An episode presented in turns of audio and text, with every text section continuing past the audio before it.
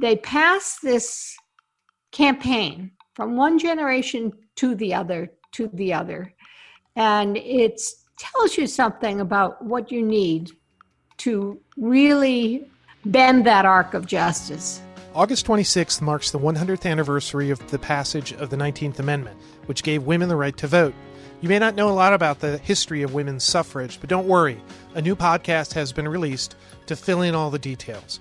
I'm Michael O'Connell. This is It's All Journalism. Ellen Goodman has spent most of her life chronicling social change and its impact on American life. A Pulitzer Prize winning columnist, she was one of the first to open up the op ed pages to women's voices. Recently, Ellen, along with Lynn Sherr of ABC News, launched She Votes, an eight part podcast examining the complex history of the women's suffrage movement and its enduring significance. Welcome to the podcast, Ellen. Thank you, Michael. I'm glad to be here. Well, I'm glad you're here as well. So, you know, You've had quite a journalist journey. You've been a journalist for, for a pretty long time and have had a lot of really great experiences.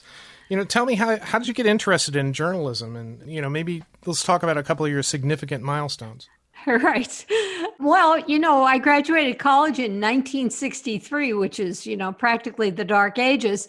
And in those days, there were virtually no women writing. You know, I mean, I went to work for Newsweek magazine as a researcher, as they called it, and there were literally no women writing for the news magazine.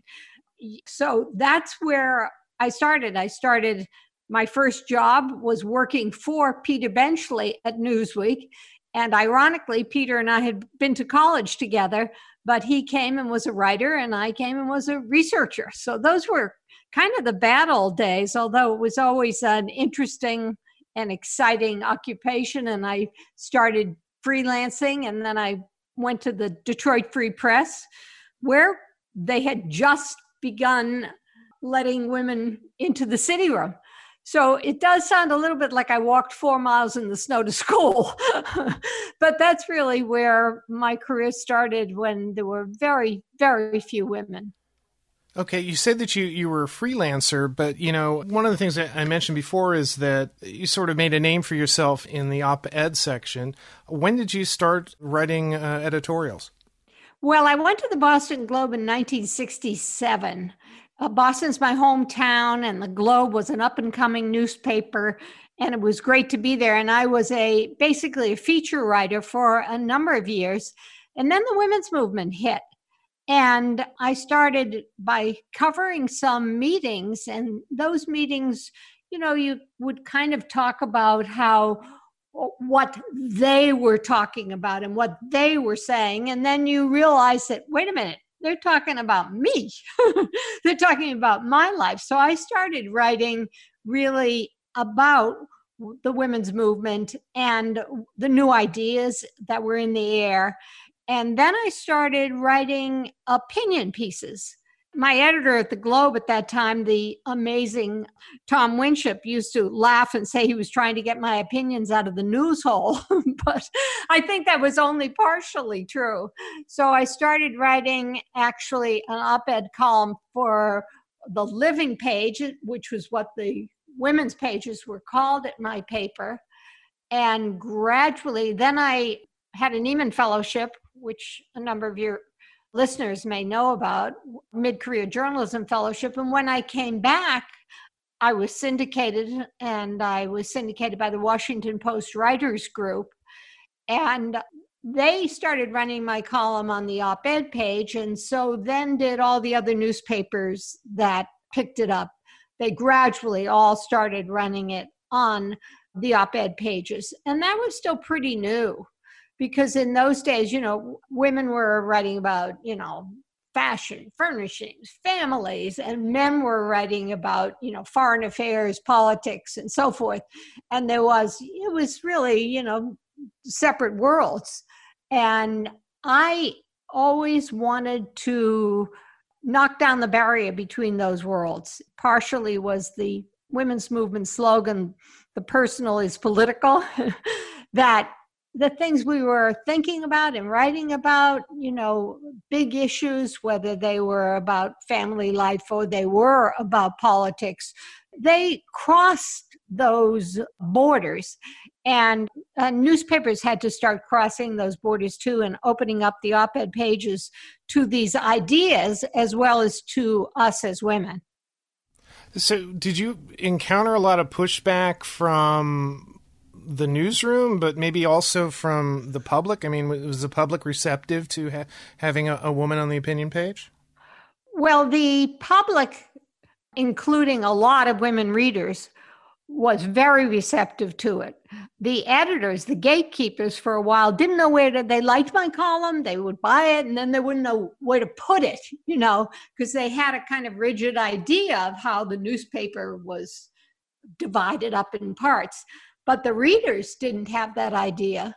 So the readers were very responsive to the work that I was doing and to the fact that it was on the op ed page they were glad to see the issues that really mattered in their lives given that serious space in the paper.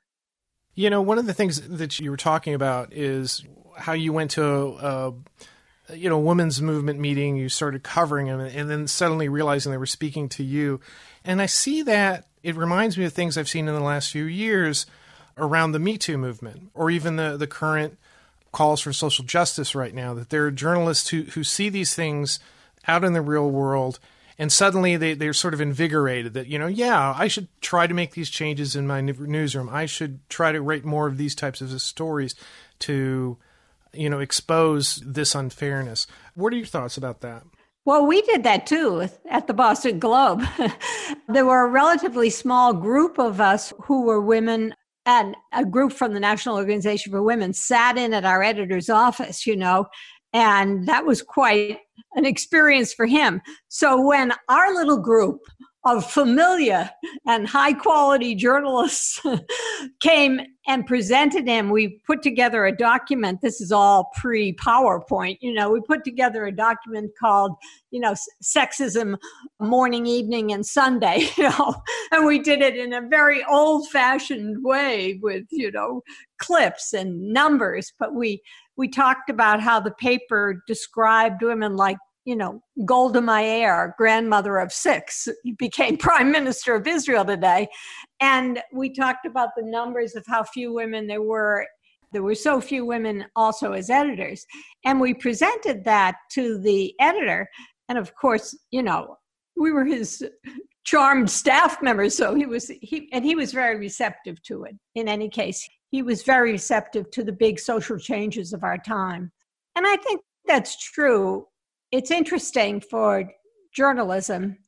In our podcast, She Votes, we have an episode, episode six, which is on how the media covered suffrage and how the media was both a reflection of the times and also a change agent, and how the suffrage movement transformed some of that their relationship to the media over time.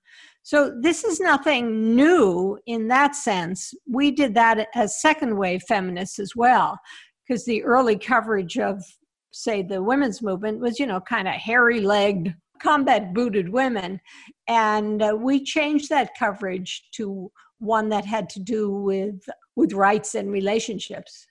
When you started you know, as a journalist and you, you learned about the women's movement, you know, how aware were you of the women's suffrage movement now of 100 years ago?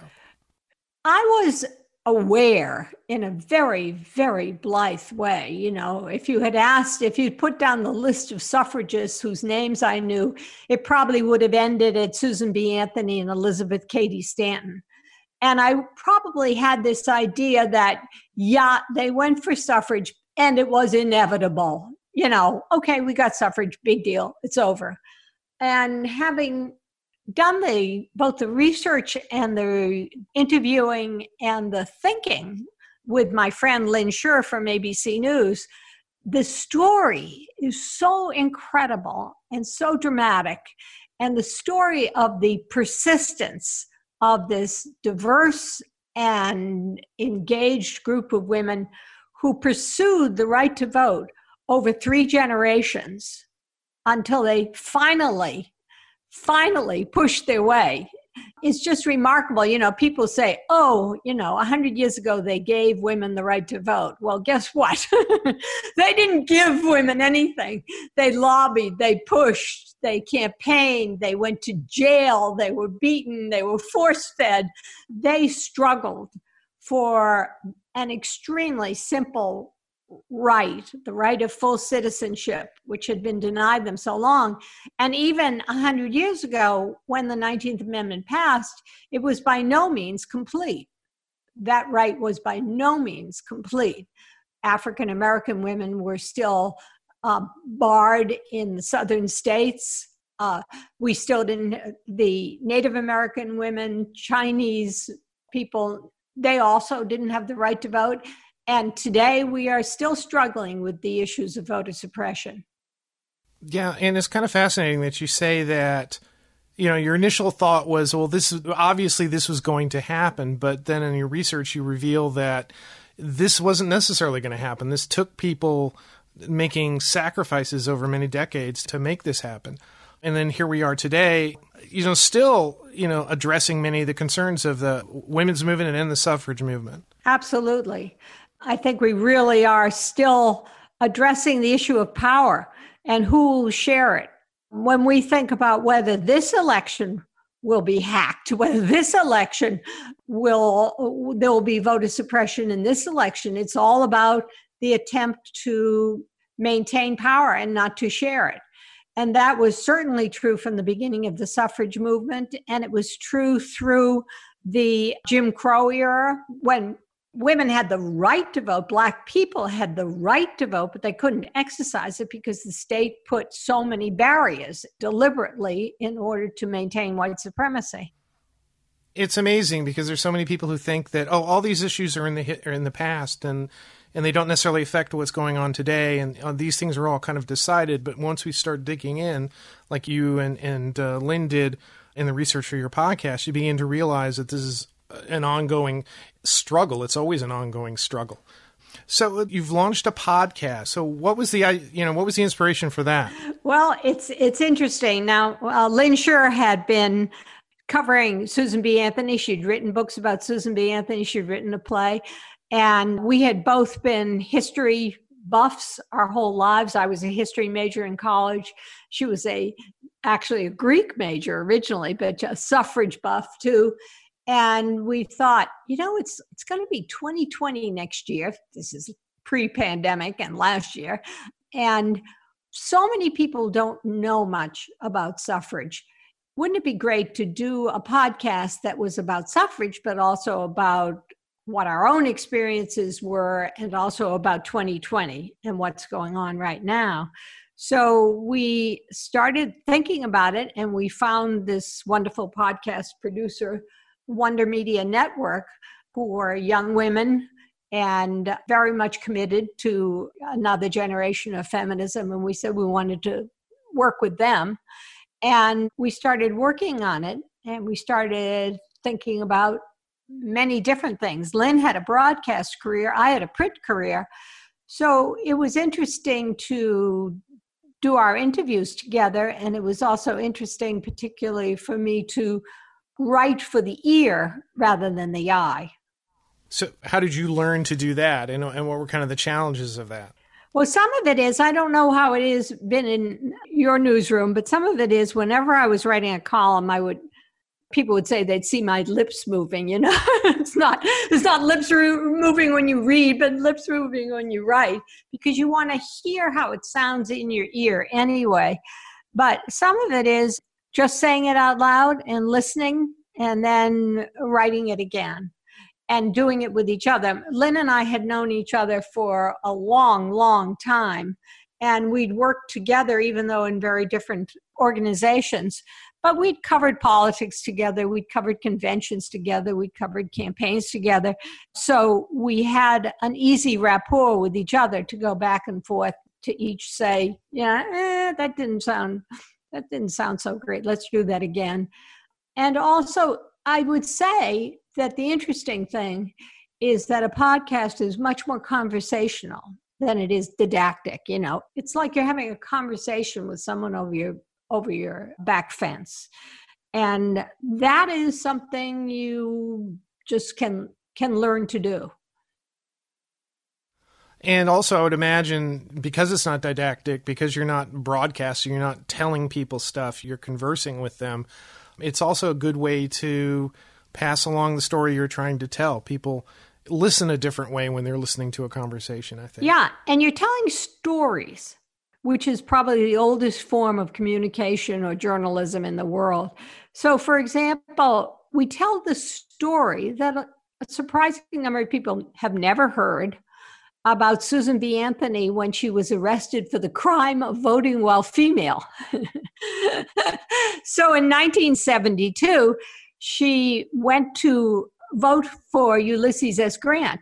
And women didn't have the vote, but she decided they really did have the vote because they were citizens.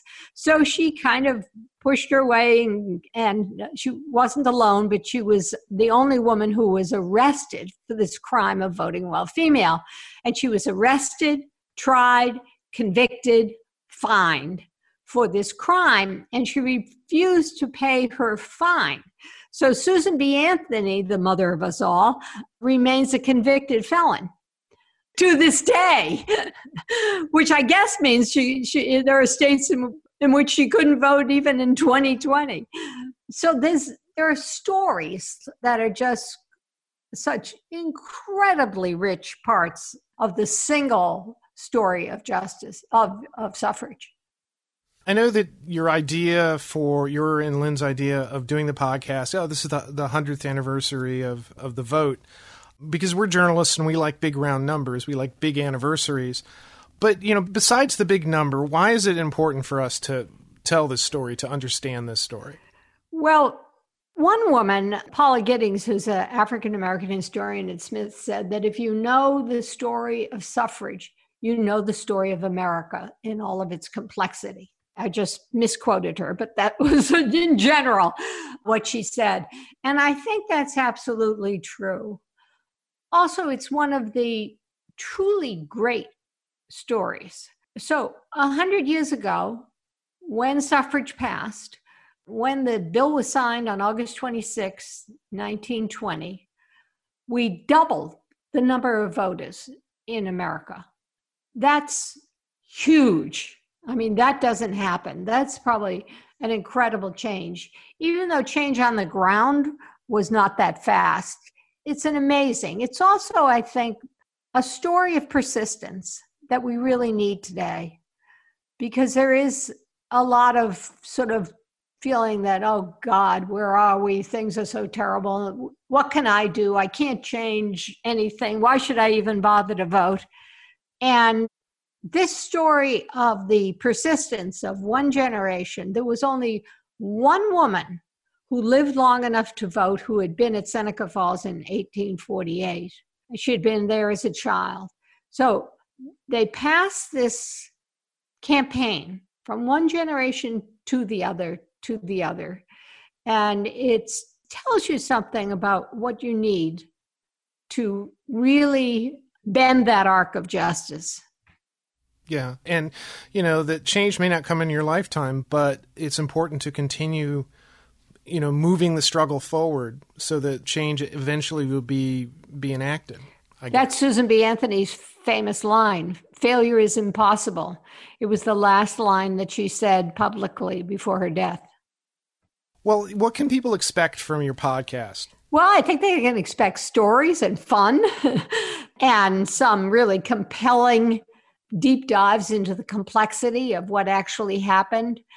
We tell, for example, one of our last episodes is about literally the day that suffrage passed. And what happened is that the suffrage vote ratification came down to one state, Tennessee. All eyes were on Tennessee. We needed to have 36 states in order to pass the 19th Amendment. And for a variety of reasons, Tennessee was the last state that we had any chance of getting. And it was a, a state that had Union and Confederate heritage that had everything dramatic going on that you can imagine. All the pros and all the anti suffragists arrived at the scene, you know, and as did all the lobbyists for the liquor industry and the railroad industry. And on that day, nobody knew, nobody knew whether suffrage would pass. And at the last minute in the state house, there was one state legislator, Harry Burn. He was wearing a rose that symbolized him being opposed to suffrage. And he got a letter that his mother, this fabulous woman named Febb Burn, had sent to him that said, among many other things, you know, be a good boy and vote for suffrage. And this 24 year old, the youngest state legislator in Tennessee, changed his vote right then, and suffrage passed by one vote. So if you ever think your vote doesn't matter, just remember Harry Burn, because suffrage passed in Tennessee by one vote. One boy doing what his mother told exactly. him to do. Exactly. We love that. we love his mother. so, this is your first podcast. What do you think of the whole experience? I loved it. It was great fun. You know, as a um, columnist, you kind of put the bell jar over your head and you write just alone and you think it through and you're on your own. And a podcast is much more of a group experience. First of all, my friend Lynn and I did this together, which was great fun. Second of all, we had a you know, a producer and a bunch of other people, a whole team. That's very different. I want to say one other thing you know, we started this podcast assuming we would be going everywhere, that we would go to Seneca Falls and Rochester, that we would go to the suffrage forest in New Hampshire, that we would go to Tennessee. And we got as far as Rochester and Seneca Falls, scene of the first women's rights convention that included suffrage on the platform. And then, as you know, kaboom, COVID 19 arrived. And from then on, uh, Lynn and I were doing our work.